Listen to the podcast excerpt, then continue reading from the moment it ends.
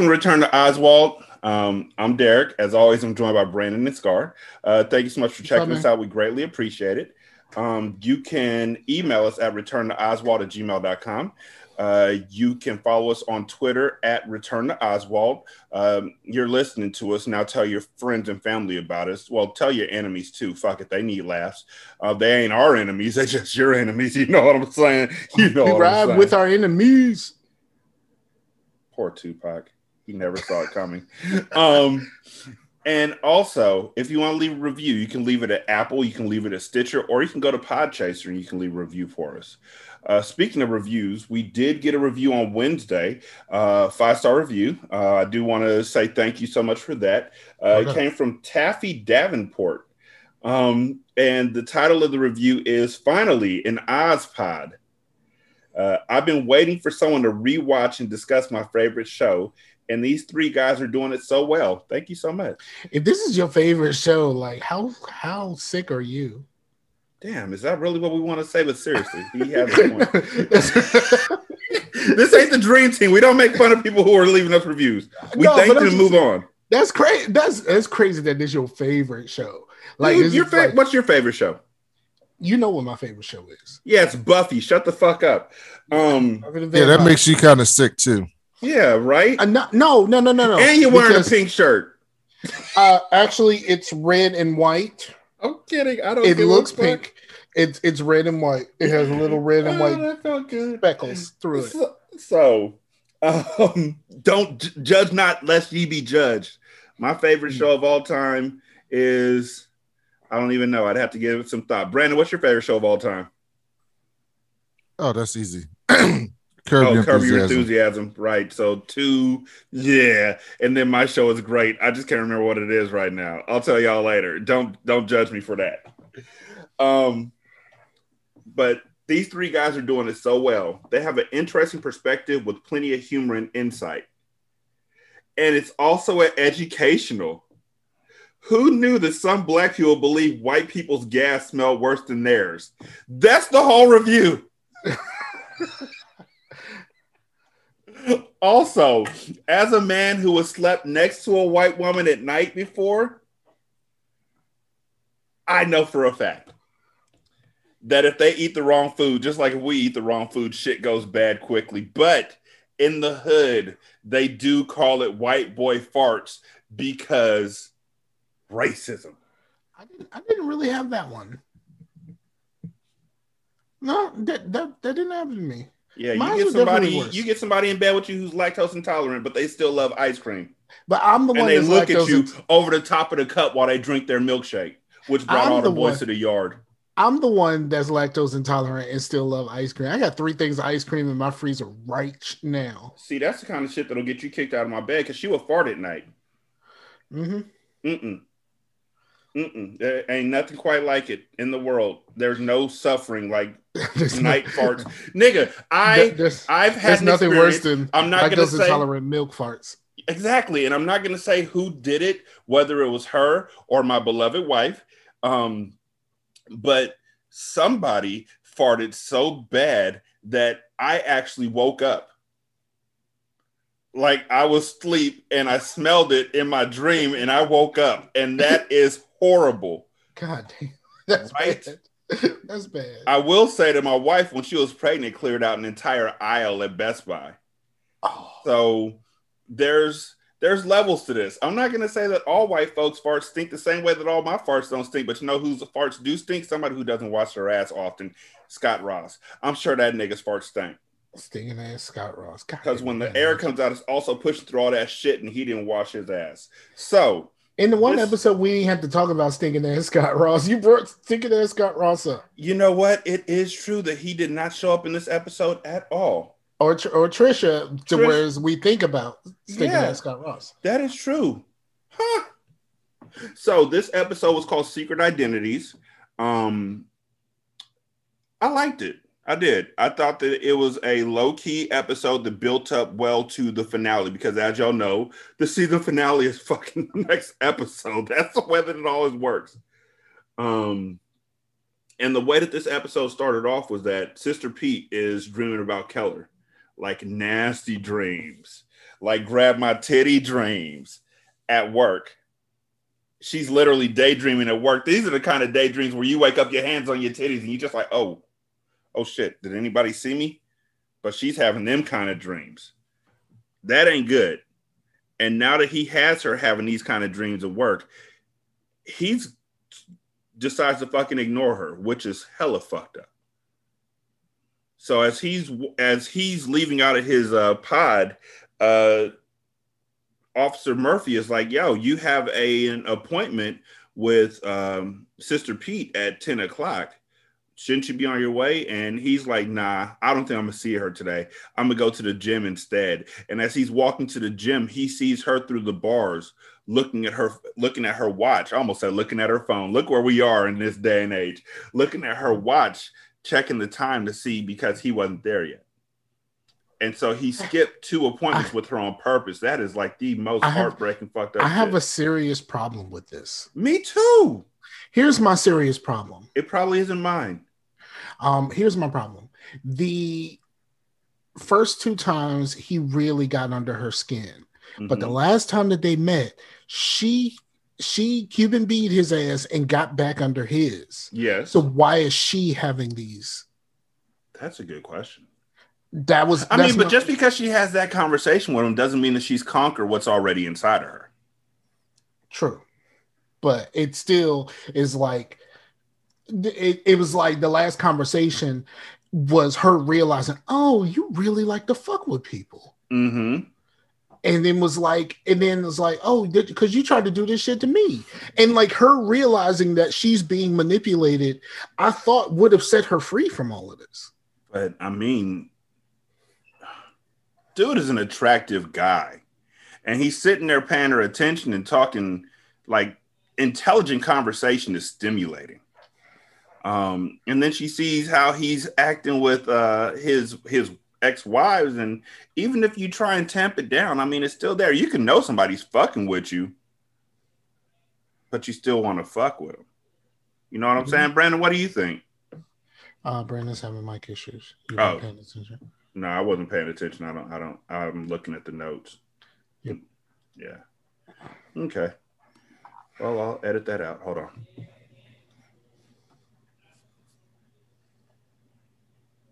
So the next thing that happens is that Beecher finds out about it because when Beecher pulls up to his job in Sister Peter Marie's office, she's like, "Hey, have you seen Keller?" And Beecher's like, "What the fuck?" like she's acting like a, a, a like a I'm sprung. Hey, have you seen Keller? Does he talk uh-huh. about our conversations? Does he mention me? Beecher's like, I don't like this shit at all. Somebody got to drop a dime on this nigga. I don't like this right. shit at all. Yeah, I, I just found that I found that whole shit to be weird. Yeah, but the way that this show goes, hey, the heart wants what it wants, you know. I guess so. And and for her to be a dope old bird, like why the fuck does she want this motherfucker? Like I don't understand it. Man, it's the second person on this show who has fallen in love with an inmate, straight up. Um, Beecher tells Keller that he's gonna fuck with Keller the way that uh, Keller's been fucking with Sister Pete.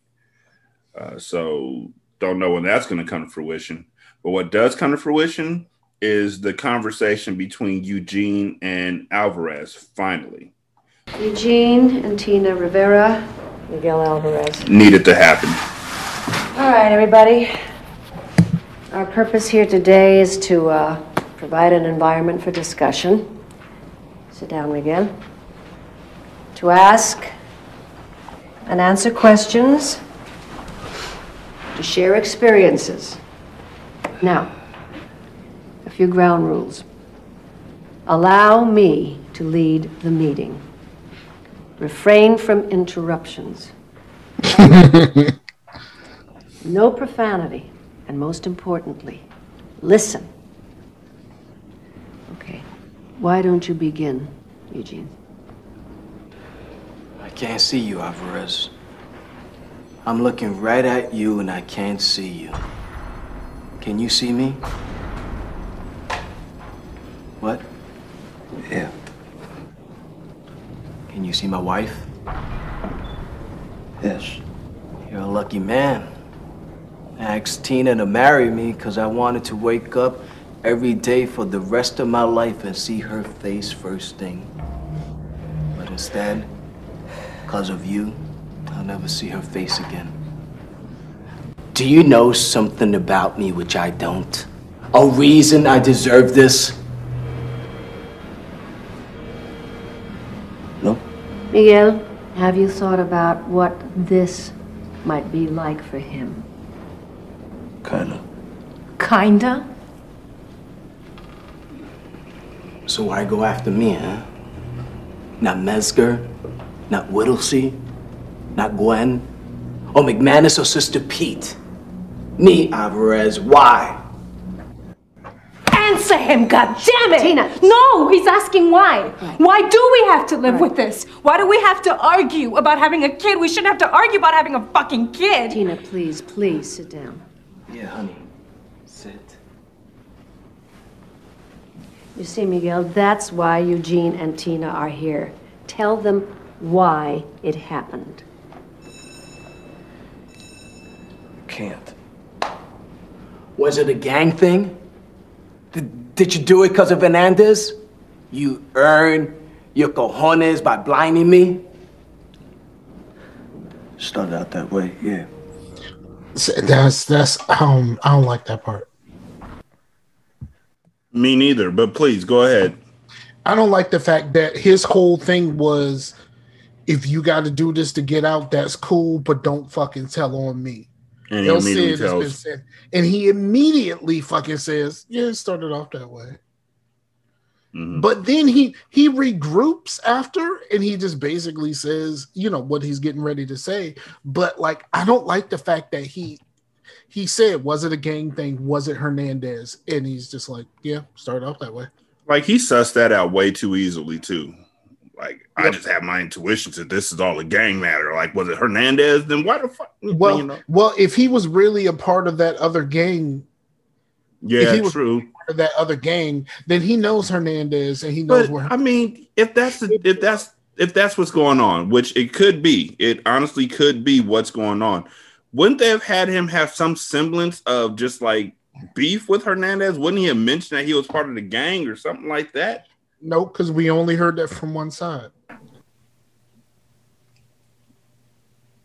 True. True. Okay. Yeah, this place. Hate this fucking place. What it did to my grandpa, my dad, and me. I don't know you, you know. I had nothing against you. It's your uniform, bro. I was an hermano in that uniform, man. I want my eyes back. I know. Sorry. You what? I'm sorry. No! I said I want my eyes back. Give them back to me. I can't. As if he Why could. not? You took them. Forgive me. Fuck you.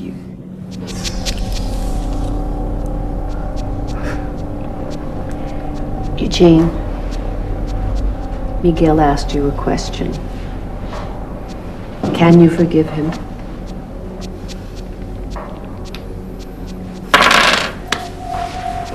Not today.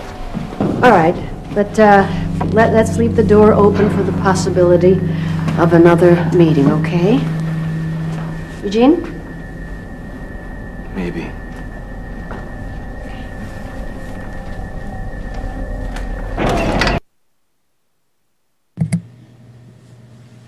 Yeah. I don't love it. I I don't love this scene. Uh, the, just and then the the forgive me part. Where Yeah. the fuck did that come from? Like, why? Why would you even ask someone who you did this to, and you feel you? I understand that you feel some sort of remorse for it, but you have benefited from what you did in a way that that's the reason you know because that's the reason why you did it in the first place because you felt ostracized Mhm. and and you've benefited because now you get to be up El Cid's ass that you got out to do this. So you benefited from this thing, and then when you get to the point to whereas he asked you why this happened to him, you immediately fucking snitch, and then you come up with a decent excuse, which you should have started with instead of saying that. You should have said like, "Yo, I hate this fucking place," and and one of us was wearing one of their uniforms, and that You're a fucking me- sellout. That would have been it. Yeah. If he would have given this said that, episode where where so many things of racial tension happen, that would have fit right in. Yeah, if he would have just said that, if he wouldn't have said the other part, he would have been perfectly fucking fine. But no, and then going through all of this stuff, and then and then saying, "I want my eyes back, motherfucker." You know you ain't getting your eyes back. You you know this. You are aware this is not going to happen.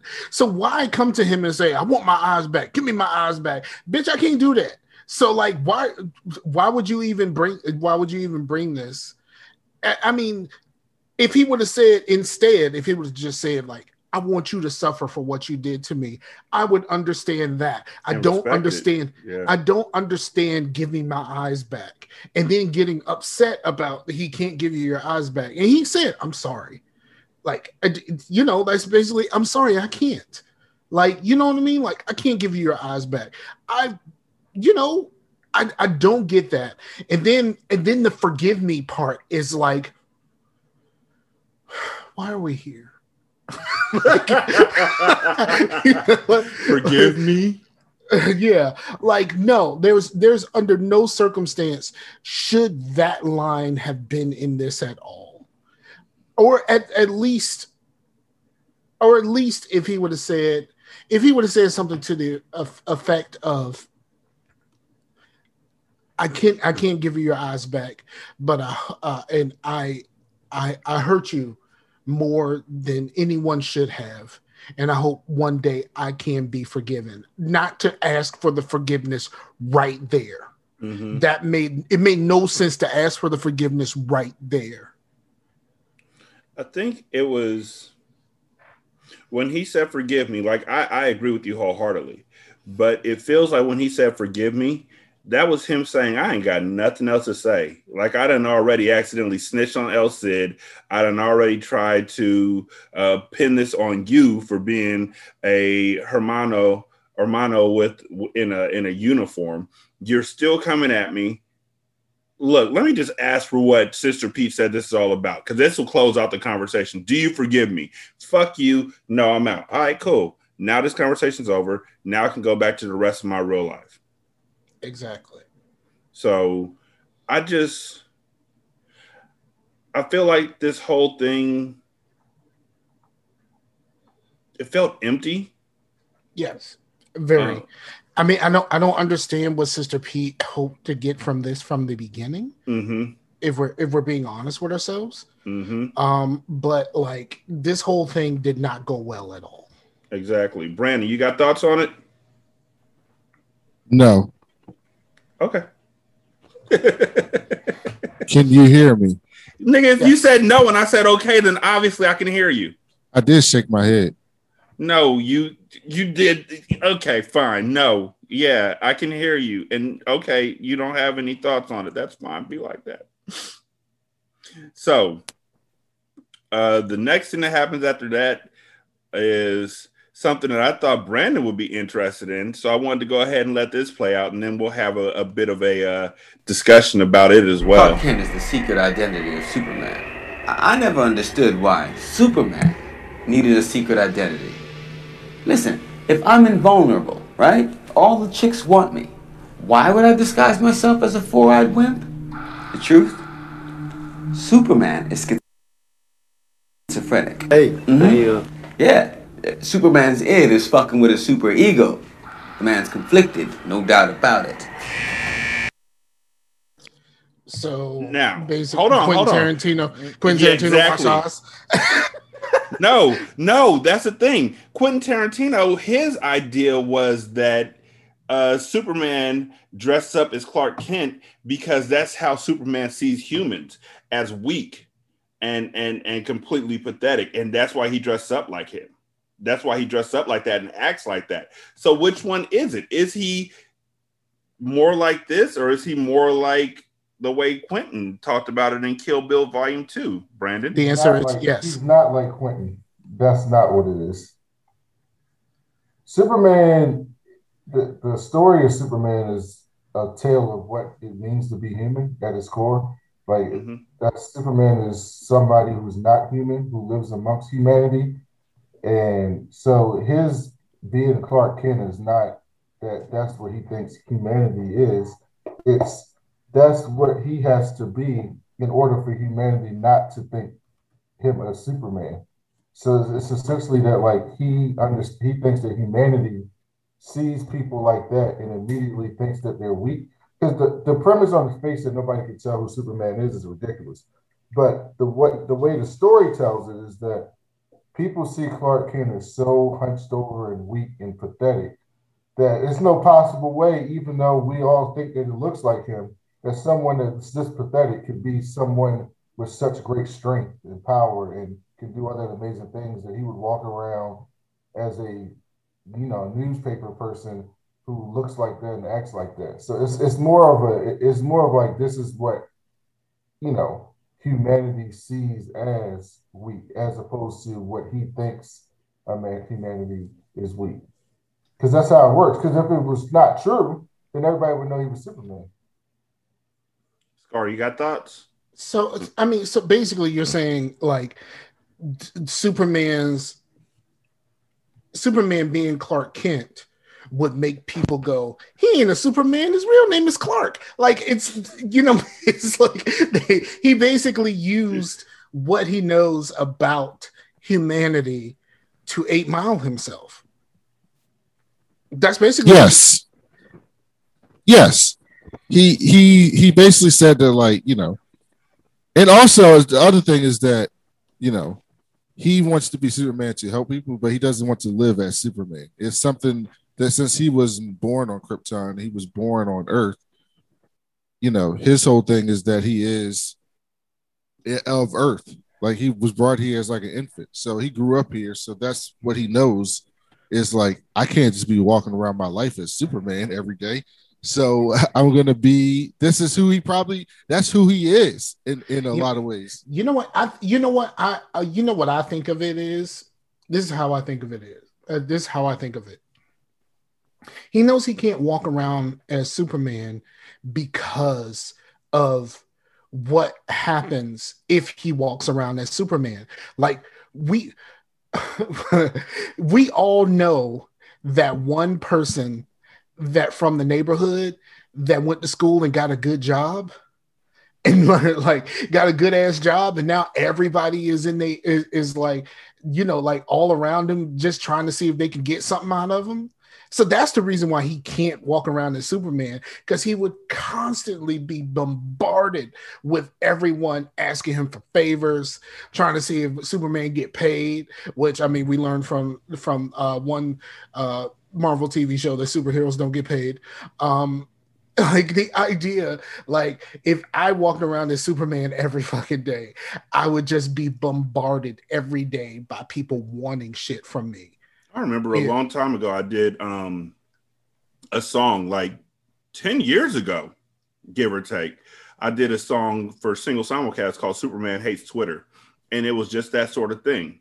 That if you if Superman didn't disguise himself as somebody who was weak, folks be asking him dumb shit like, Can you help me move?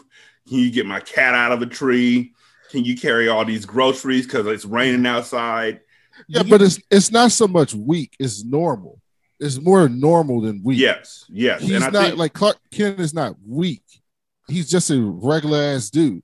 But he had to pretend. He had to pres. He had to present himself as extra regular, if that makes sense. Like he had to be so regular that no one would think he's extraordinary. Yeah. Kind of like me with podcasting. Hey yo. word so um the next thing that happens after that is that Sister Pete runs up on Keller uh, and asks to speak with him privately. And this motherfucker takes him takes her into his pod uh, and makes sure that um he can that she can see his porn magazines. And We then this missed our last two sessions. Why? Ever since our last time together when you got me to open up, I've been afraid to come back. Afraid to expose any more of myself to you. I mean, you know, the reality is, sister, I hate myself. All the more reason why you should have come to me. You're probably right.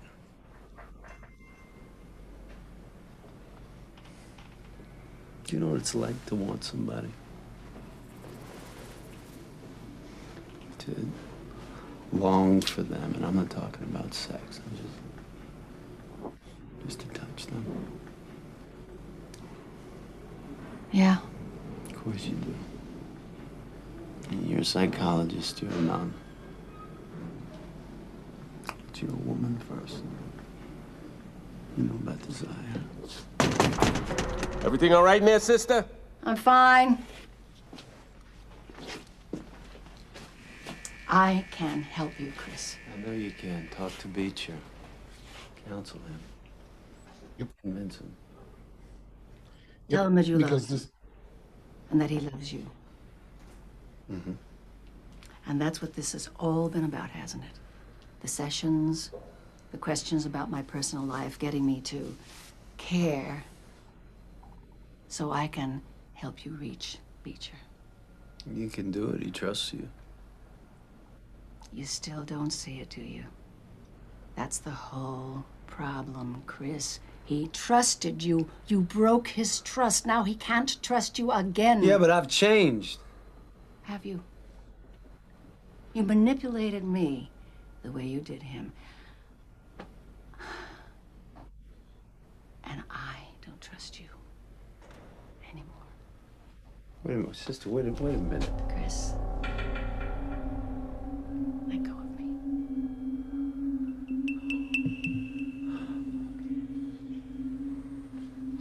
Hell hath no fury, huh, sister? Yeah. Oh, Kudos to her. Yeah, and I, I think for for people who can't who who haven't watched the episode um recently, the whole point of the the the, the point that you can't see, of course, while you're listening to that is while he's talking about desire, she's feeling this for herself and how she feels about him. Mm-hmm. But he is looking over her shoulder because he can see Beecher clear as day. He is Mhm. looking clean over her, looking at Beecher. And that that you know that kind of changes. And then when he switches at the end and say, Well, you need to talk to Beecher. I need you to talk to Beecher for me. It's it's all you know, you can tell that that's what he wanted this whole time because we can see that he is looking over her shoulder and not actually looking at her. Mm-hmm. But now she doesn't know she can keep being a nun. Um, and so she goes and talks to Father Ray, and she's like, "Yo, I, I don't think I can," which makes sense to me. It, it's never really made sense to me the whole idea of denying your body uh, love and human touch, because that's what God did. God did not create us. God created us be in His image, but that makes no sense. It doesn't make any sense for no, not you. What you're saying is correct. I'm agreeing with you. I'm Yeah, saying that it doesn't make any sense that you would have like all these, you know, your body is built with all if you if you believe in that, right? Let's say you believe in like creationism or whatever. Let's say you believe in it. It doesn't make any sense that you would be built the way that you're built and then be like, yeah, but just ignore all those things all the mm-hmm. time for your entire life. Just ignore them because they're not good. You were only put here to Serve. reproduce. to serve and i mean yeah nah nah i mean and and if you're a catholic okay you unless you're a nun listening to us which thanks or a priest listening to us which i mean okay you can't really speak on it either because none of y'all have taken this vow of straight chastity like that is that that's a word chastity where you're just like i will not love anyone but god and and and i can't i can't good on y'all Y'all better than me. right? Because I mean, I'm They're pretty sure me. that you can't even masturbate. No, you can't. You're worse than me. Uh, That's Y'all are up. nice. Y'all Right? are two nice people. I'm not a nice person. That's ridiculous. it's it's ridiculous. And if that's what you, I always I always would say that with a whole bunch of things that were religion. Like when I was growing up, because Mhm. like my I used to I used to every summer I used to get sent. My fa- my mom used to send me to her family. My my both my parents grew up on the eastern shore of Virginia, which is if anybody's ever been there, is super country. Like you know where they grew up, they have one high school, one middle school, one elementary school. To this day, it's still dirt roads. When I was growing up and going there, we had outhouses, like that type of country. And so they were all super religious, and you know, every church, every day was, you know, three, four days a week was church. Sunday was church, Bible study, vacation Bible school, everything. And I would go there, and I, and Yeah. I, and at a young age, I was, because I was from the big city, right? So I'm from the big city compared to them. And every time I would go there, so I think differently because I was, my parents didn't raise me in that manner the way they they were raised. Like, for example, my mom graduated high school a year early, got the hell out of there, and never moved back. Like that's the type of way I was raised. So, Mhm. but I go down there and I'm in there, I'm in church, and I'm listening to some of these things, like Bible study and things. And I will always think it'd be like, God's gonna get angry at you if you do this, and God's gonna get angry at you if you do that. And I would just be like, God gets mad about a lot of shit. why is he so mad at us for just doing regular shit? Like, why is he so mad at me for doing regular ass stuff? That just doesn't make any sense to me.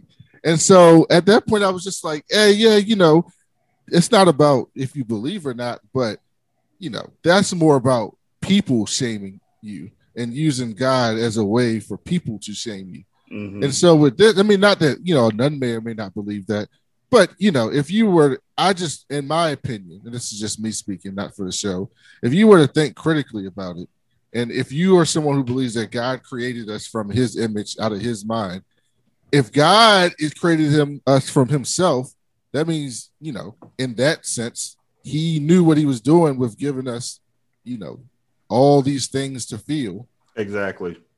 And then he would say, I'm going to give you all these things to feel just to see if you actually go on with it. And then I'm going to get mad at you for doing it. Exactly. That just doesn't make any logical sense. It's the same way I look at religion, the same way I look at um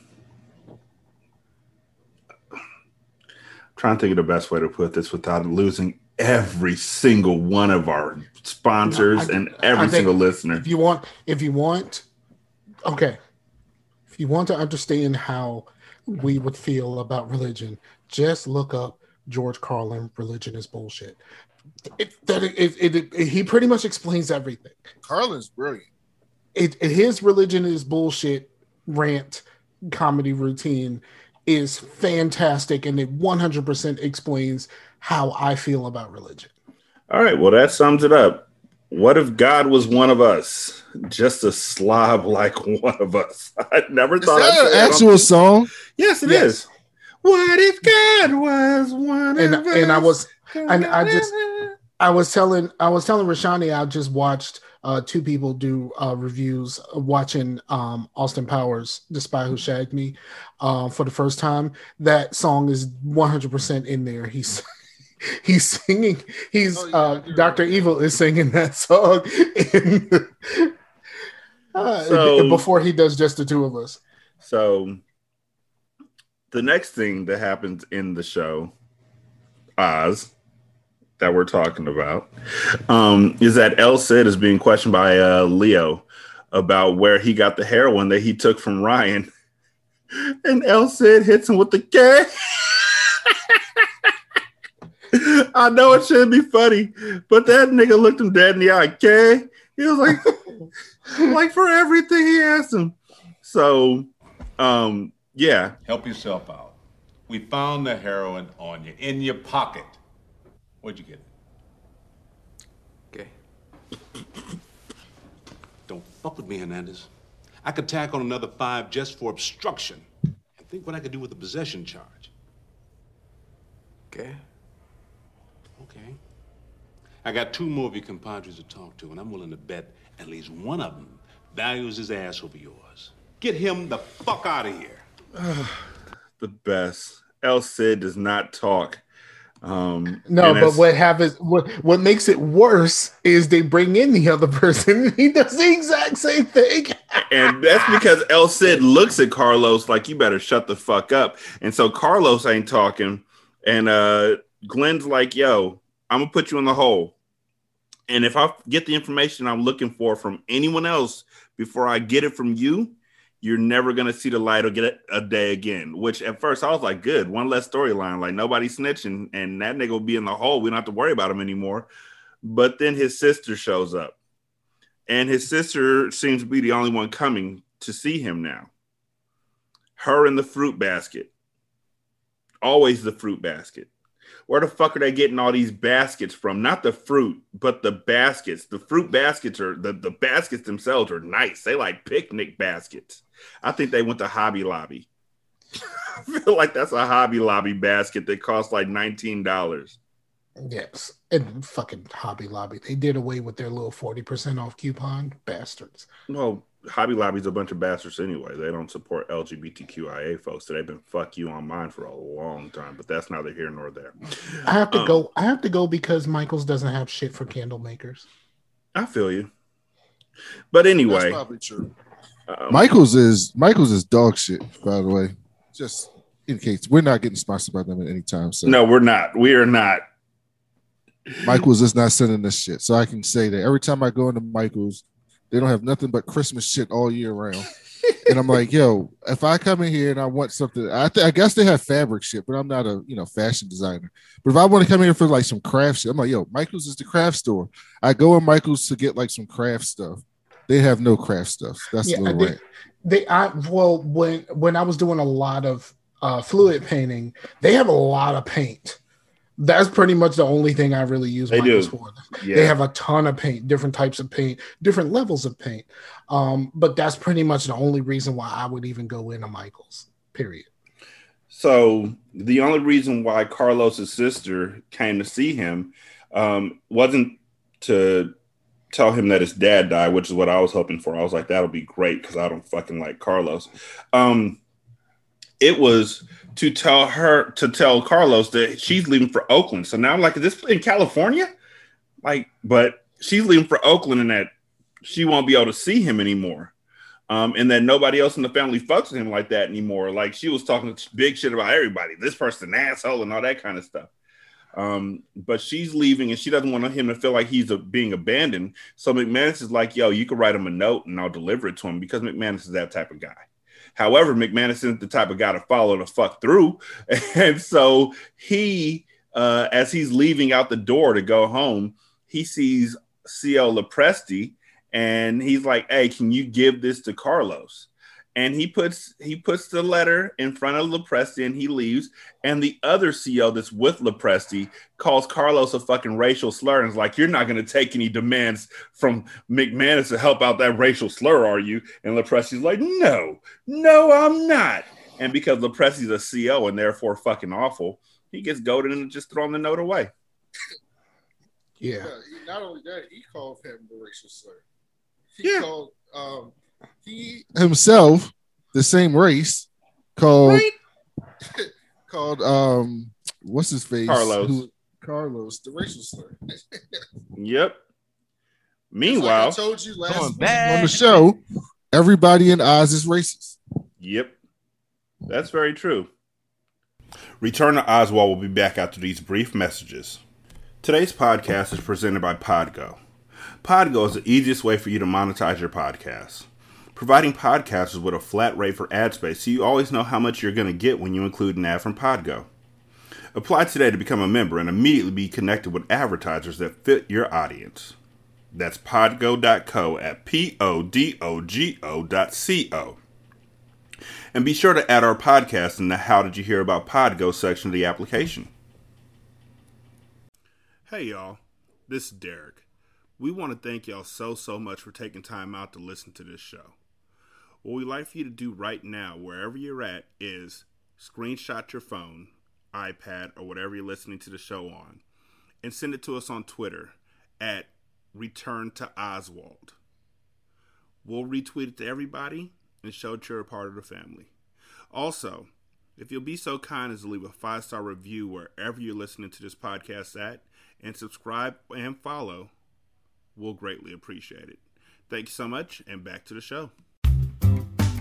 Are you into top 10 lists? What about pop culture? Or maybe you're just a nerd like us. We've got a show for you, loser. Hi, I'm Nick. I'm Brandon. We're the hosts of the 10ish Podcast, a comedy and edutainment podcast covering a new top tennis list every week, including fun facts and trivia. We've covered lists such as the top 10 most popular 90s songs on Spotify, The deadliest animals, the worst US presidents, the leading causes of death, the best selling video game franchises. the most common murder methods, Okay, are you gonna give one that isn't about death? the deadliest jobs in America, Listen to these and countless other top 10 lists every Wednesday at tennispod.com or wherever you listen to podcasts. top horror villains by their kill count. I think we're done here. If you listen to this podcast, there's a good chance you will die. We are the 10ish podcast. That's 10 ISH. Bye.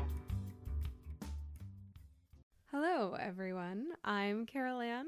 And I'm Matt, and we are the hosts of Boozed and Confused. Boozed and Confused dives into the weird topics that you never knew existed.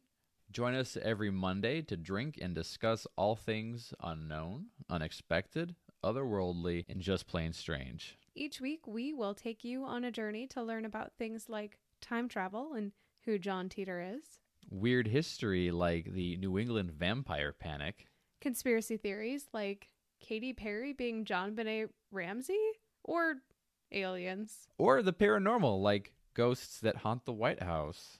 Listen to Boozed and Confused every Monday wherever you get your podcasts. See you then. Shh.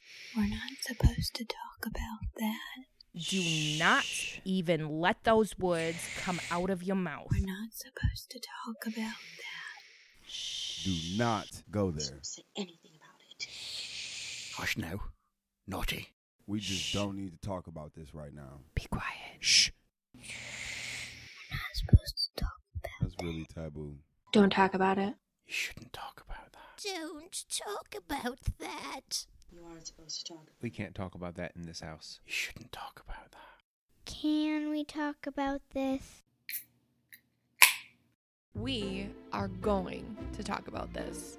Welcome to Taboos, a podcast that discusses taboo culture. We're your hosts, Celeste and Allie. Join us in the exploration of all things society deems as stigmas, controversial, hush hush, cringe factor, or eyebrow raising. From pole dancing to politics and everything in between, grab a drink and discuss with us. And as always, Do you? be taboos.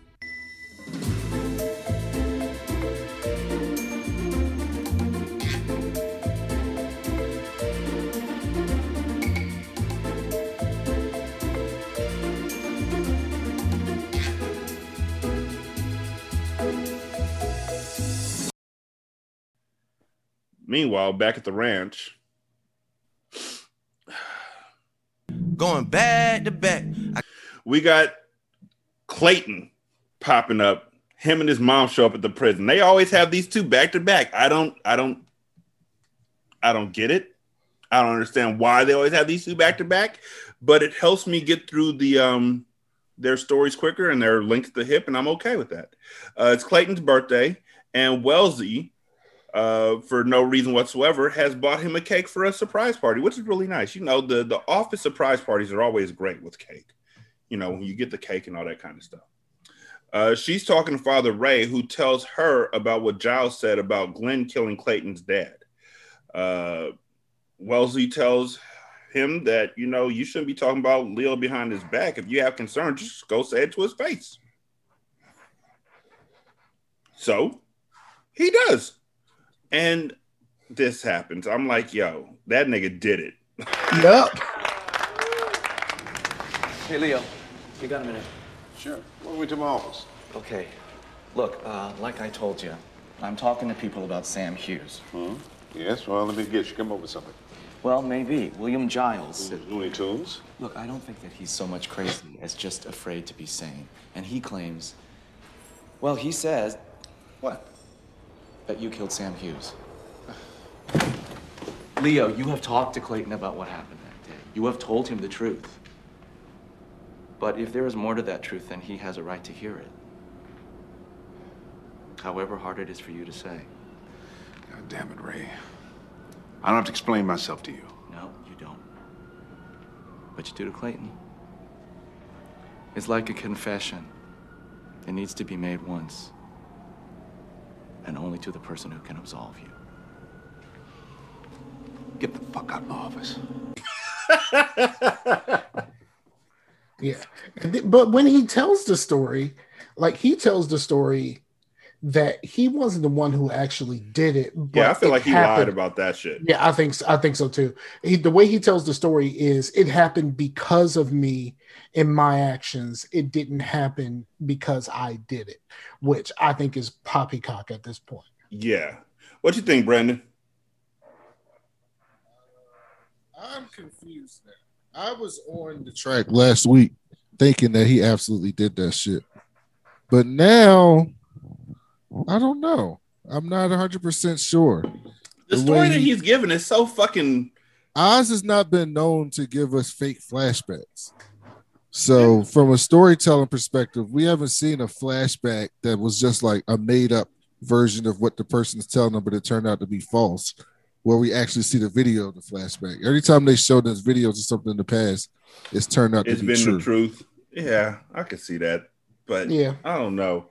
So the next thing that happens is that uh Ryan and some random inmate are about to fight for no reason. The inmate literally comes up to Ryan and he's like, Your brother can't fight. That's it. That's the whole reason. And so Clayton sees this fight happening. Him and Wellesley are in the uh, library when this fight's about to happen. This this altercation, because it's not even a fight. It's an altercation. It's a discussion. It's nothing more than that. Um, Clayton decides to intervene with force. He pulls out his billy club and tells Ryan to sit his ass out, sit his ass down. And Ryan's like, I didn't even do nothing. I didn't even do nothing. And so Clayton, in the very next breath, decides to rear back with his billy club to strike Ryan with the club, and he hits Wellesley in the face with it, and she's bleeding and probably got a concussion, and and she just threw you a party, man. What the fuck? WTF, mate? Oh, okay. My my own problem my problem with this is first of all we've seen when he's matched up with someone and they're close together that that he's not very tall. Mm-hmm. um but i know that he is clearly taller than wellesley wellesley so like him rearing back and hitting her in the face when his hand is basically above his head with a billy club makes no fucking sense He hit her with the he hit her with the horizontal part. So you know how a billy club is like a T, like this. Yeah. So if you turn it this way, this horizontal part is sticking up. So if I were to turn it down, but if I'm taller than somebody and I go like this, that part's sticking down, boom, hit her right in the head. That's why she had that little spot like this in her head. Yeah. That's I- my I can see- logic. I can see right. that. I can see that, but it Or maybe he is shorter than Willis. We don't know how little this nigga is. We know he's little in heart. Sorry, He I could be little as hell. Matter of fact, when I say WTF, mate, I don't even mean what the fuck, by the way. That's why the fuck, as in why the fuck do they think I care about him even in this situation? I I think you you don't have to care, but you are seeing the beginnings of what he actually becomes, and what he becomes is fucking hilarious. Okay. Can't wait to see it. Because instead of firing him, Leo decides that now's the time to tell him about the day that your daddy died. Which, as we said, okay. Your dad and I were both on duty. I made up my mind when I first walked into Oz that I was going to treat each situation as a worst case scenario. Sam knew better. And he tried to hold me back. Tried. But I was I was too young, too determined, too stupid. Broke the fight apart. But I tripped or slipped on the slop on the floor. and I was stunned, losing control. And then all my wind left me. Your dad had to get involved. You okay? Okay. he fell right next to me. I didn't know what the fuck was happening. By then, other officers responded. I just held him until he died. In my arms. He doesn't even say how he got hurt. He literally omitted that entire part. He just said he slipped and fell next to me, and then he died in my arms. Also, funny. So I fell and I was like this. I was out. I was like this. I was down. I was like this. And then they were all hitting me. And your dad came in to help me. And he slipped too. Same slap. But he fell on a shank. Ah. he died. This makes no sense to me.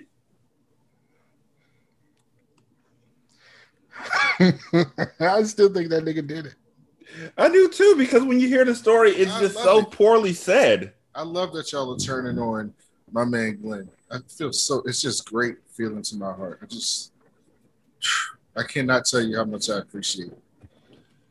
Don't let me start liking him again just to spite you. Just let me I have I cannot this. just tell you how much I. Appreciate I feel the exact same way. Wait, what? I feel the exact same way as you. Don't don't make me turn around because because because you're you're trying to make me feel a certain way. Y'all can like the terrible people all you want. I'm not going to stop you from being terrible. Fuck you, Dad!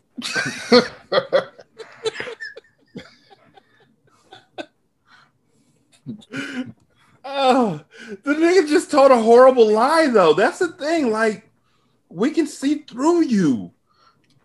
And you're literally leaving stuff out. Are you okay? Looking over at him like, hey, man, you good with this? You want me to continue? Oh, I got to say more? Well, after that, he died in my arms. The end. Yeah. Hey, um, yeah, you, you good? You good? You good with that?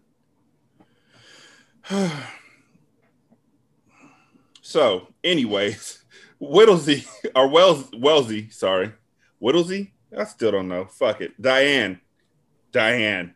Yeah, Diane got hit by the Billy Club and got a concussion, and she's sitting in the uh, locker room, which is still co-ed. Um, and Tim shows up, and he's like, "When you got hurt, I went crazy." and now he loves her. This is like this is like when punk ass Ralph Tresvant is singing in uh, "Isn't If It Isn't Love." I like McManus, but this nigga got to get his love life together, man.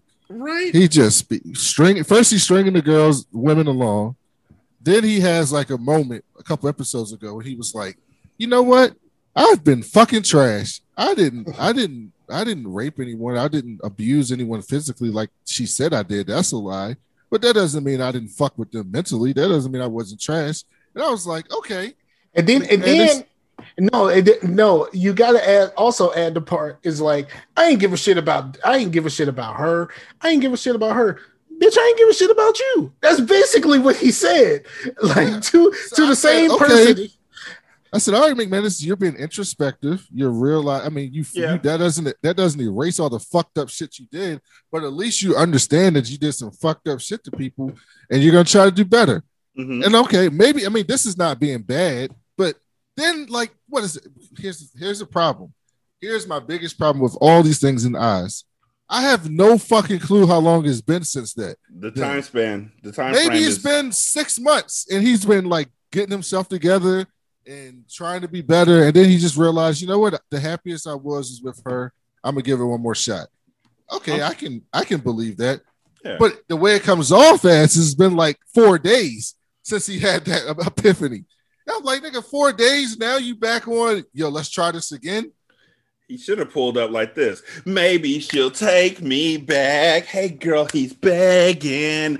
I made a big mistake. Won't you forgive me, girl? Now I can feel it. He's never felt before. I really love her. And she was like, Time You you love sing, me. do you move like Stevie Wonder? What is that? She was like, You love me? What? She was like, Are you She- sure? She really had that look on her face, and then But wait, before before she walked in, she really did read him. She was like, you know what? Nah, because this is right after that sexual harassment shit. and you running up on me talking about you love me. Like I feel like this political. She tells him that. I feel like this is fully political. But then Claire comes in, yeah, and she's like, "Oh, look at the lovebirds," and Diane hates Claire, so she kisses uh, Tim despite Claire. Also, I wasn't moving like Stevie Wonder. I was moving like Ralph. He can't dance. Duh.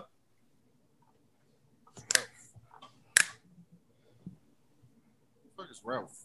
Ralph Tresvant. Yeah, nobody knows who he is. Fuck Ralph. Hey, we can't talk bad about Ralph. Yes, we can. I got time. Ralph is saying some stuff for for Bobby Brown in the early days where he was too fucked up to actually sing. Does not move me one So the. Bobby Brown songs, some of the Bobby Brown songs that we do all love, day watch E Holly True Hollywood Story. How do you know all these facts about these celebrities? um, you can you can hear it. Actually, listen to every little step and tell me that some of that is not Ralph. So you're gu- you're guessing. No, the, the every little step. You're guessing. Just that say part you're is guessing. Ralph. You That are is Ralph. assuming. No, You- actually, I don't even like. I I, a I guy- don't. a, a former manager of Bobby Brown's uh, came out. What what's his name? And and this is like a story. Give me the link. a long time ago. I can find the link. I definitely can find This the is link. what I'm saying. How do you know this? Because he's Batman of music. Maybe that's how I am with like It is. sports shit or something. or It it, it it's it's how you are about uh all sorts of shit. Yeah, an ex manager, uh, an ex manager claims Ralph um, saying every little step for Bobby Brown. He sound like a nigga that Bobby Brown didn't pay because he was on drugs. But come on, Hey. that part, Bobby doesn't sing like that. That just that part, that part, it it doesn't sound like Bobby Brown at all. And what they did was they basically had Bobby Brown go back and record over Ralph, but some of it is doubled. You can hear it if you go back and hear the song. Have you ever heard? Have you Don't ever do heard it. Bobby Brown? Don't do it. Have you ever heard Bobby Brown sing track. that song? Have you ever heard him sing it live? If you ever heard him sing it live, you realize he can't fucking sing this shit. Well, I know he can't sing. Period. Truth, but um, Like that's a given. Yeah, Ralph can sing, but it's still fuck him. It doesn't matter. Fuck that nigga. I don't know none of these niggas. This is where my age comes into play. See, he doesn't even know New Edition. No, No, I know New Edition. I just don't No, know you- them niggas' names. It's Except, Nigga, they said their names. fan. Rob, except Bobby Brown. I was, Ronnie, I was Bobby. I Ricky, I Mike, Ralph, Johnny, Dopey, Sleepy, Happy. Johnny. Doc. Is that Johnny Gill? Yeah, that's Yes. Johnny Gill. Oh, see, I know. I know. Yeah, I know Johnny Gill I from was- Blackstreet. What the fuck? he's nothing in Blackstreet. No, that's not Johnny Gill. That's um Teddy Riley. T- Teddy Riley. Go take a nap. Okay, so speaking speaking of naps, Natalie has finished Nappa's book. See how that works? Um, she gets it all on a floppy disk, which remember those, and she puts it in an envelope and says she's sending it off to a, her to the publisher. And the actual floppy, not even the hard ones. Just a. Uh, she actually doesn't put it into she into a publisher's hands. She puts it into uh, Chucky's hands, um, who smashed it up.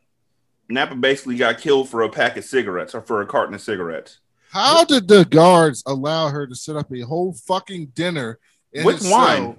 with a big ass bottle of wine, pasta? And- Where did she make all this shit? And then drug the wine. Is she Yeah, messing with. Cudney too? Oh no, Cudney's dead.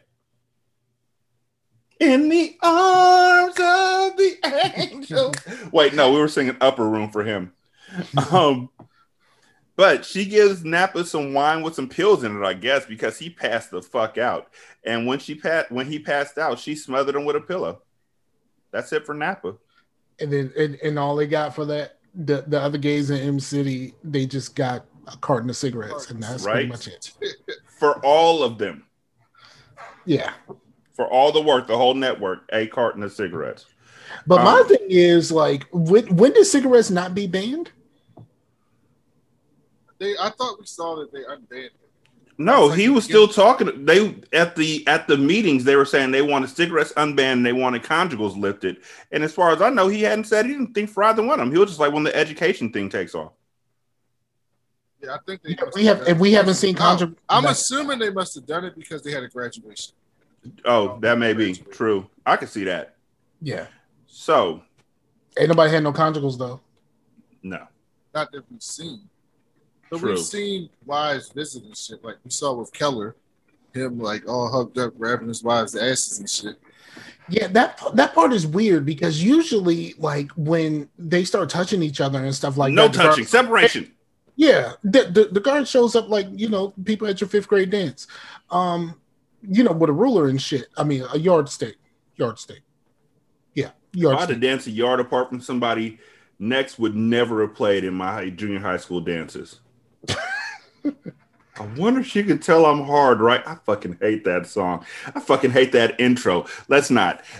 Adebisi wants to see Glynn. Uh, he wants to file a complaint about McManus. Remember in the last episode, he was telling Kenny that his big plan of uh, beating up Kenny was to get McManus out the paint so they can get a black guy running it. For some reason, Adebisi's a racist now. Or not a racist. Adebisi doesn't fucking like white people. Does that make him a racist, Brandon? Yes. Okay, so he's a racist. Um, I mean, according to Brandon, everybody here is racist. Everyone that's racist. I don't know how much more evidence y'all need. he has a point. So his way of getting McManus out the paint is by accusing him of sexual harassment. He said the day before this, McManus touched Kenny's penis. This is what I don't understand. Nobody in that fucking place, as fucked up as McManus has been, nobody in that fucking place has been more pro inmate than McManus. Yep. Than any single person in there. None of the C.O.s, not Glynn. and they No all one. collectively said, "Oh yeah, fuck that guy." Yeah, I don't understand it. It's not even for their self, like it's not even logical for their own self-interest. Like, why not say one of the fucking C.O.s did this shit? Or the head, even the head CEO. Say the head C.O. is doing this shit if, if this is your plan. But why would you go after the one fucking person in there who actually is like, you know what? Maybe we should treat these people better. because of what happened because of what what happened was because he already had that the other thing hanging over his head nobody fucking believed him and th- it was the perfect i mean i mean adebisi played this shit perfectly because nobody fucking believes mcmanus nobody and it's just like come on man. This is your this is your man's in him he's been here every day. Like you ain't never seen him do nothing. He's never been accused of anything. And like he got accused of some shit that nobody fucking believes. And then it's just like fuck him on this too. I mean, I'm not even saying You know that. the crazy thing about that is with the with the woman. Didn't we have that scene one or two episodes ago where they were in the break room and she basically told Whittlesey and the uh the, the priest BD Wong that she lying? Like she basically said to them, "Yeah, I'm lying. Like I'm lying about this." How do they not go to Glynn and be like, "Hey, man, she lying about this shit. Like, what are y'all? What are you doing with this person?" yeah that shit makes no sense But after Kenny comes in there and says what he has to say, Glynn, I feel like that nigga's been holding shit in for a while. He said what? That you bundled him. That is complete horseshit. I tried to comfort him. Leo, you're not taking any of this seriously, are you? Claire Howell accuses you of sexual harassment, but she's full of shit too. Yeah. I'd like to know when it stops. When it stops being everybody else's problem. Make it sound like I'm a sex addict. Maybe you are. Since the day you came to Oz, I watched you jump in and out of beds. I held my tongue, even though I thought what you were doing was pretty disgusting. Wangler's lying. Probably. But then again, maybe there are other inmates who never step forward. You know what? I don't know. And I don't know how to find out. But if this is true, you're finished here. I mean, That came out of nowhere. I'm proud of Glynn in 1999 doing his due diligence on a sexual assault claim He is, Uh, but I'm just saying that all but- that angst came out of nowhere. Yeah, Like I've been watching you just have consensual relationships with all these women in the prison. Yes. And I None found it disgusting. It's been obviously consensual. Like not Right. even like he could have been lying or he could have been doing something. Like it's been obviously consensual relationships in the prison. There's been no evidence that he's interested in men at all. At all. Since as far as the show has I mean, he even says, I've seen you consorting with all these women. He doesn't say anything about men. and then now it's like maybe he's telling the truth. Huh? Where does like come from? okay, I'm glad you're taking this considerate, but how about all the actual rape that happens in your prison, Glynn? How about that? If you actually care, why don't you do something about that? Why the fuck you riding so hard on me, but you let Super Nazi come through the door and didn't do shit? like, yo, what do you care about? I've been telling you about all the fucked up shit that I'm the number one snitch in this facility. Number one snitcher. What? What? What? What? What? what? I, I knew where that was going. Um, but yeah, Wangler gets moved to Gen Pop because Adebisi called the news about McManus.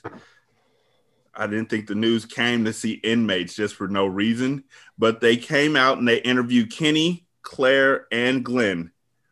And then they tried to interview McManus, but he wasn't having it. So Wangler got moved to Gen Pop, and McManus goes to talk to Shirley, who knows about it in de- on death row. She's also talking. She's talking with him about how her uh, lawyer didn't help her, and so now her uh, execution is scheduled for the following Thursday, and she wants Tim's suggestions on how to die. She's also holding his hand and shit, kissing She, his hand. she, do you think she really believes that she should be off? Like in her mind, like think she's crazy? She, I, I think that she's fully. I think that it's you're able to. Some people are able to fully convince themselves of a lie. That's what George Costanza said. It's I- not a lie if you believe it. I've never seen Seinfeld. You're lost. It's not a lie if you believe it. but I, I feel like that's what she's doing. Like she wholeheartedly believes she had nothing to do with the death of her daughter, and that makes her a couple of things. Crazy is not one of them. She's fully delusional. She's dangerous.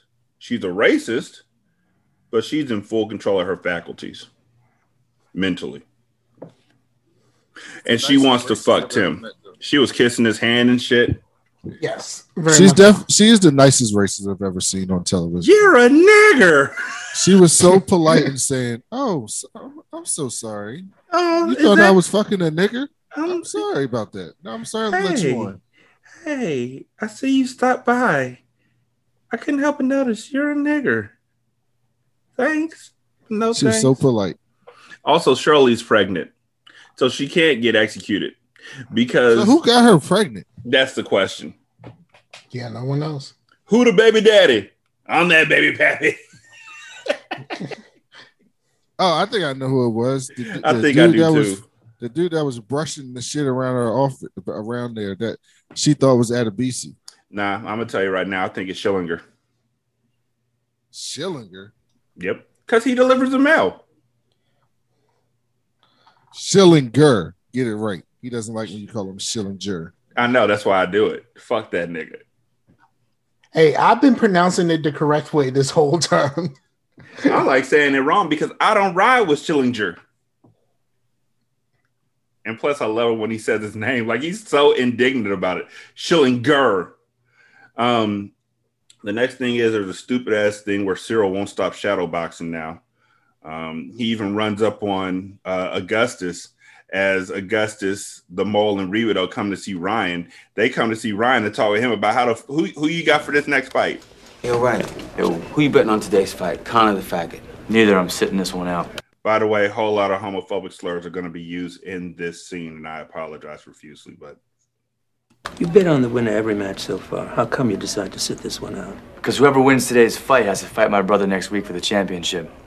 I don't want to bring on a jinx. Never took you for superstitious. Hey, I'm a man of logic. I'm a man of planning. I consider every detail. I factor in every possibility. then I flip a coin. Okay. But if you were gonna bet, who would you bet on? All right. Khan, he's got the power and the discipline. So you're saying the Muslim? Well, Kramer's got the speed and the style. So you're saying the faggot? Coin. Yo, Cyril. Unfortunately, while they're talking about who to bet on, Cyril has gone out into the uh into the main area and he's still like he's Cyril wants to box now. Last episode, he didn't want to box at all. Now that he's won against Chucky, he feels empowered. Now he wants to box everybody because he likes to hear them cheering for him. He's no longer afraid. So he tries to box Hoyt, who I thought he was in the hole, but I guess not. Um, and thankfully, he gets pulled apart from him um, because, as Officer Michael says, um, if your brother gets into the hole, he can't box in the championship. Uh, Oh, also, championship match. yeah, he beat Chucky. Adebisi tells Khan not to beat Kramer because he's gay, but to beat him because he's white. Told you last week they hate whites. Adebisi's hatred came out of nowhere, though. And here's here's the weird part. The weird part is not just that. It's the fact that he all of a sudden he's now cool with the Muslims too. He's cool with the Muslims because they're black. Yeah. He's like and all of all of this just kind of switched up like just super fast. Like all of a sudden this is this is it. Uh he's cool with the Muslims. He's over there sitting chilling out with the Muslims like they like they fucking Not like they chilling friends. with the Muslims. They segregated the boxing arena. Half the side of the arena was black, the other half of the arena was white. Out of nowhere, all of a sudden, yes, right when Beecher starts messing with Saeed, all of a sudden now things are all drawn down racial lines. Out of nowhere, literally. So, Get you across the um, line.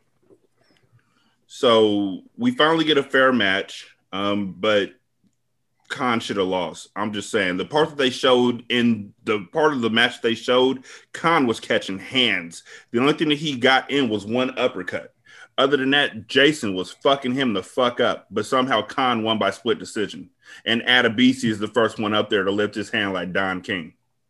Right. Because he's cool with the Muslims now. Yeah.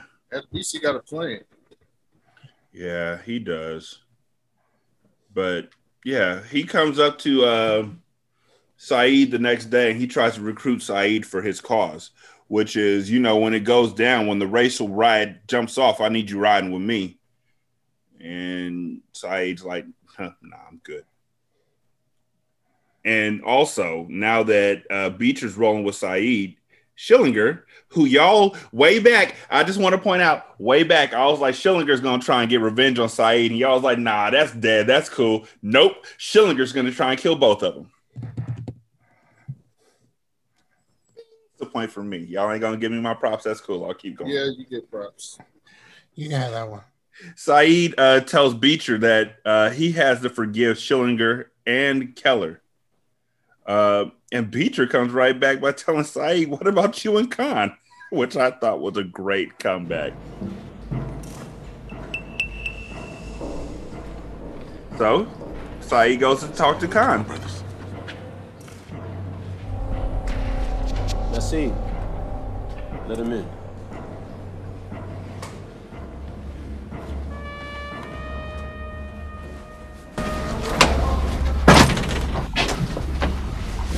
So what do you want, black man? Oh, God. Five years ago, I was a very different man. Selfish, ambitious, manipulative, arrogant. One day I'm in Mecca, and the words of the Prophet, praise be unto him, filled me with the grace and the glory of Allah. I wanted nothing more than to show others the visions I had seen, the possibilities. I studied, became a teacher, a leader. But despite all my righteous intentions, I was still selfish, ambitious, manipulative, and even more arrogant. What's happened over the past few months has humbled me. I have been humbled, but not by you,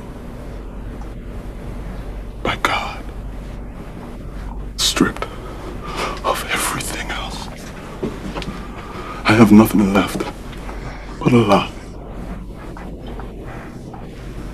And that is more than enough.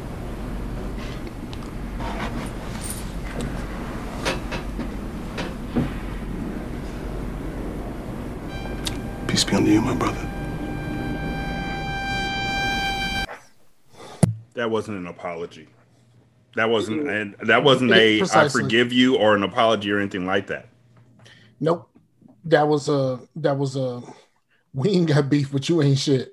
I got God. That was a I don't need you. I don't need them. I don't need nobody. So fuck you, nigga. I'm gonna go strip my shirt off in the middle of the uh, floor like Usher did in the Let It Burn video. Was that confessions when he I'm in the rain. Look at my shirt. Nah, he hit the uh he hit the uh you got served. right. The reverse Peter Marie. No, no, really, honestly, he hit the roll bounce when Sweetness drops to the floor and rips his shirt off in the middle of the skating competition. And then he starts praying. He lays prostrate, prostrate on prostrate, yeah, prostrate on the ground, starts praying. Everybody's watching him. It's clear that he's doing this for attention to show uh, Khan that he will not be stopped in his desires, in his pursuits of Allah. But all the Muslims turn their backs on him the same way they turn their backs on that light skinned nigga in season one. Yeah, I don't know what that was about. Me neither. So then Be- they defended him in the very next scene.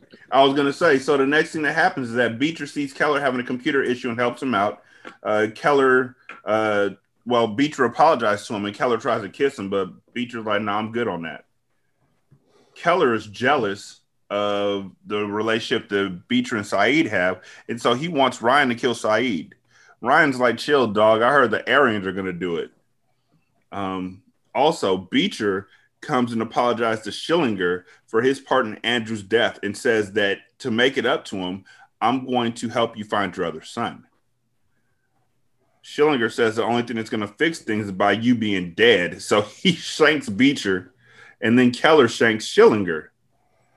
Um, but like you said, at that point in time, Saeed is running over to protect Beecher, but Khan protects Saeed by grabbing him up. And then we go to lockdown. And that's really the end of the episode. Also, like we said a million times, the gym should be closed permanently. Yes. Yep. One hundred percent. There's no reason for that Or place to just still put be. some more guards in the damn shit. Oh, they don't believe in that. Even if they put more guards in there, they would just film it. Yeah, because it seemed like everything, like so much stuff happens in that room. Why are there not more guards there? 24 fucking hours a day. And when the. Yeah. It makes no sense. The only time there was a camera was when the girls was doing some fuck shit.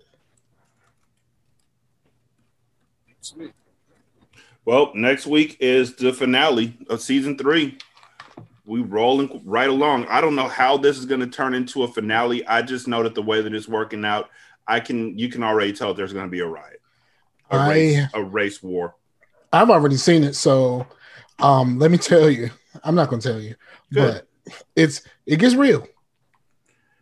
That's what I'm, I'm just it just it irritates me because this whole thing, like all the rest of the stuff that happened this season, doesn't matter. They set up this racial war thing in the second to last episode.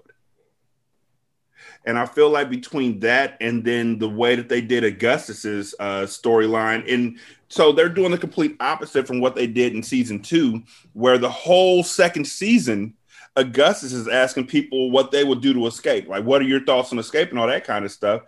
And then it goes nowhere. Now instead They of doing say that, about that? They still ain't said shit. No, I was going to ask Scar. Did they say anything about that in the commentator? Um, I I watched these last two episodes on the YouTube. I have not watched them on the, on disc, so I had to go back to the disc and see if there's some commentary. The only thing that I know about um, that's like some trivia or whatever for the episode. Um, uh, one of the uh, one of the inmates talks about wearing women's underwear, and he said, uh, you know, he does the "I'm pretty, so pretty" or whatever, um, and that is a reference to West Side Story, which Peter Marie actually played in West Side Story, the movie. What? The old one. Yeah, yeah. She was uh she was the lead uh the lead young lady. What? Yeah, that was Peter Marie. See that old in Oh, the yeah. show? Well, yeah, she she was born in thirty one, dog. yeah. Oh, We ain't been calling her a bad old bird for no reason. This ain't sexism. She's literally a, she was 60 something when she did this show. Man. She was 66. When she grabbing on her breast her breast meats about Keller, she was 66. Titty balls. Blowing on them. She grabbed her tits when she saw Big Papa. Oh man. But I, it just it irritates me. This whole season, everything that they built up to, you would think it would have had something to do with the boxing tournament. Which obviously the final match between Khan and and, and Cyril is gonna be what leads to this fucking riot. I'm just calling it now. Whites versus the blacks. Exactly. I I mean, know what happened. I mean, we're still there's Somebody still gonna cheat. probably yeah. Brian's gonna get caught, Bet all but his winnings on this shit. but here's the thing. Also, I can't say shit. here's the thing: we are leaving behind so many storylines. They pick up and drop off so many storylines. We still don't have anything about artists. Who? Exactly. Are Glynn's we- daughter. Um, we do. We get that next episode. I can. It's gonna pop up out of nowhere. No, it's not. No, what I'm I saying think I think I know. I think I know where it's coming from. I don't. I think I know where it's coming from. because we. I mean, They No, set it don't- up this episode. No, They that's not Scar saying anything. They set it up this episode. I think I know where it's coming from. And I haven't seen the finale, so it's not me saying I've seen the finale, but it makes sense that we would get something with that based on Glynn's interaction with the Hispanics this episode. Because they brought back that because you saw the way he was talking to him. He was fucking cussing at him. You're not gonna fucking see the light of day until you say something to me. So he's still clearly pissed off at them. Even Oh, yeah. those particular Hispanics didn't do anything to his daughter, as far as we know. It, he's that he's gonna finally get his closure, but um, I don't know if it was the right thing, and I don't know. It, like it's just a, it's something seems odd about it. When you okay, actually we're get not the there yet, so I'm not. I'm not telling you anything, but but like yet you are. You're telling me everything. I didn't tell you nothing. I just told you that the shit's coming up. And you could tell that it was coming up because of what happened with Alvarez. Yeah, I could, I thought about the exact same thing. I think I, I think I was having mic issues when y'all talked about that scene. Is your But- mic working now? Or are you using your computer mic? I'm using my. I have a different mic. I had to buy, use find my old. I just I hope it's it's been two seasons since we've had a good season finale. I just hope that this season has a good one. Cause season three, honestly, Has been average. yeah, exactly. That's exactly what I was thinking. The, And I think it was the- because Adebisi going into where he was, and there was no payoff from that either. It's just weird. I hope there's a there's a it's only there's only an hour for them to wrap up all this shit. I'm saying nothing. But Oz has this way of letting you know that they're not interested in wrapping up every storyline by the season finale, which pisses me off. And if, if I wasn't watching the shows with full access to all the episodes, I'd be mad.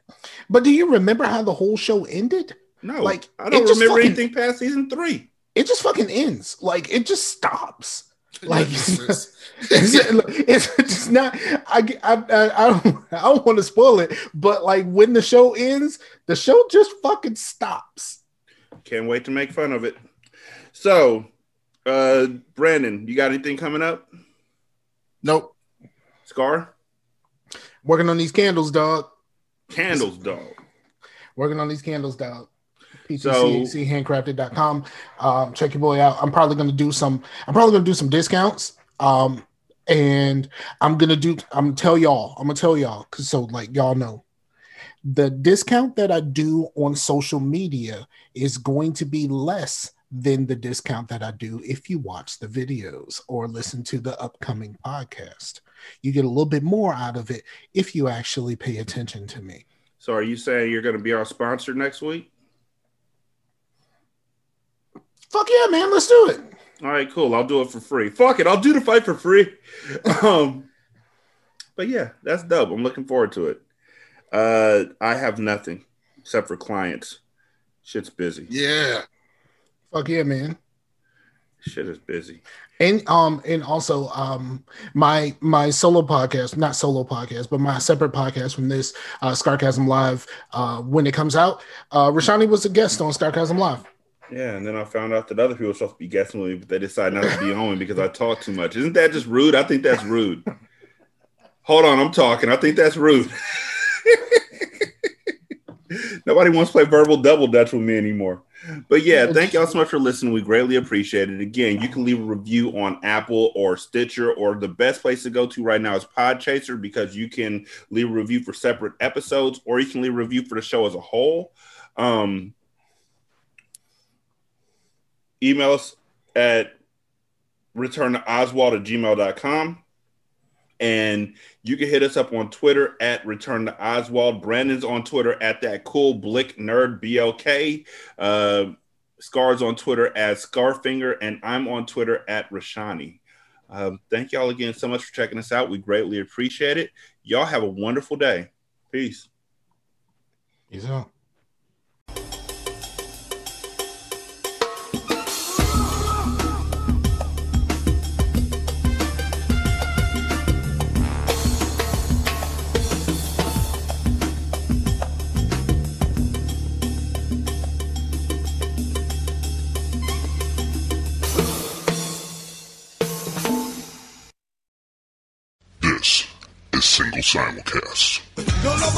This